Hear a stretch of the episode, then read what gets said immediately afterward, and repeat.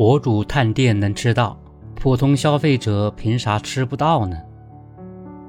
北京、上海双城第一的高端自助，在某自助火锅的推荐视频中，饭店场景高端奢华，一对一管家式服务，贴心到能为你剥虾。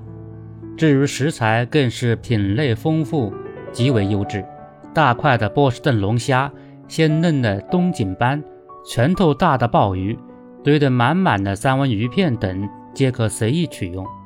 然而，某市民被种草后进店消费，却发现食材档次与视频呈现严重不符，服务质量也相当一般。探店博主能吃到的，普通消费者咋就吃不到呢？说起来，尊神探店推介，却体验翻车的情况并非个例。随着自媒体日渐兴旺，博主探店模式在多个社交平台兴起。博主们用文字、图片、视频等多种形式分享自己发现的宝藏店铺、业界天花板。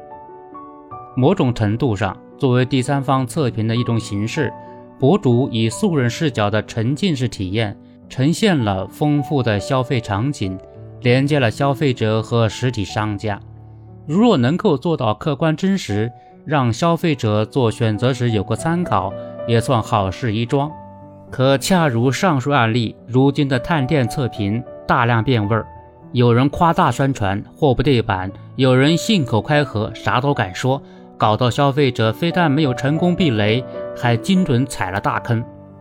乱象频仍，直接根源仍然是缺乏规范监管的流量生意。在海量短视频中，有的是商家看中了博主的流量，专门出钱请人美颜。据称，粉丝量超两百万的达人收费可过万元。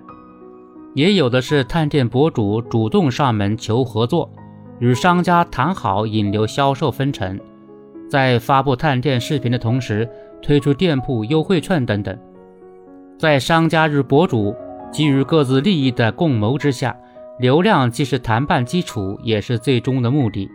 商品与服务的真实体验反而不那么重要了。如此套路不仅会让消费者利益受损，商家也会时常面临恶意差评的勒索。任其发展，对整个行业的信誉透支也是致命的。正如投放传统形态的广告需要遵守相关法律法规要求，对于具有广告效果的博主探店。也应完善必要的规范底线，明确各方面的责任和义务。鉴于事后追责成本过高，也有必要关口前移，加强平台内容审核，同时搭建渠道，降低用户举报维权的成本。前段时间，某视频平台发布首个餐饮探店规范，以警告、下架视频、账号降级、封禁投稿等动作，打击虚假宣传行为，并将其纳入对商家。达人的评级评价体系，消费者也可以通过视频举报向平台反馈。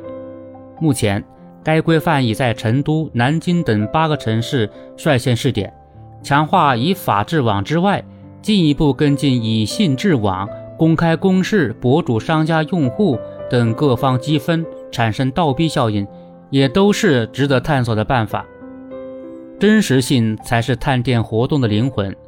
数据显示，仅某视频平台上，2022年生活服务创作人数便超过1235万人，累计发布探店视频超过11亿个，合作订单量同比增长965%。体量庞大且增长速度的相关数据背后，正是探店行业旺盛的生命力。多方协力，建立规范，加强引导。让博主探店告别野蛮生长，这个新兴行业方能获得长远的发展空间。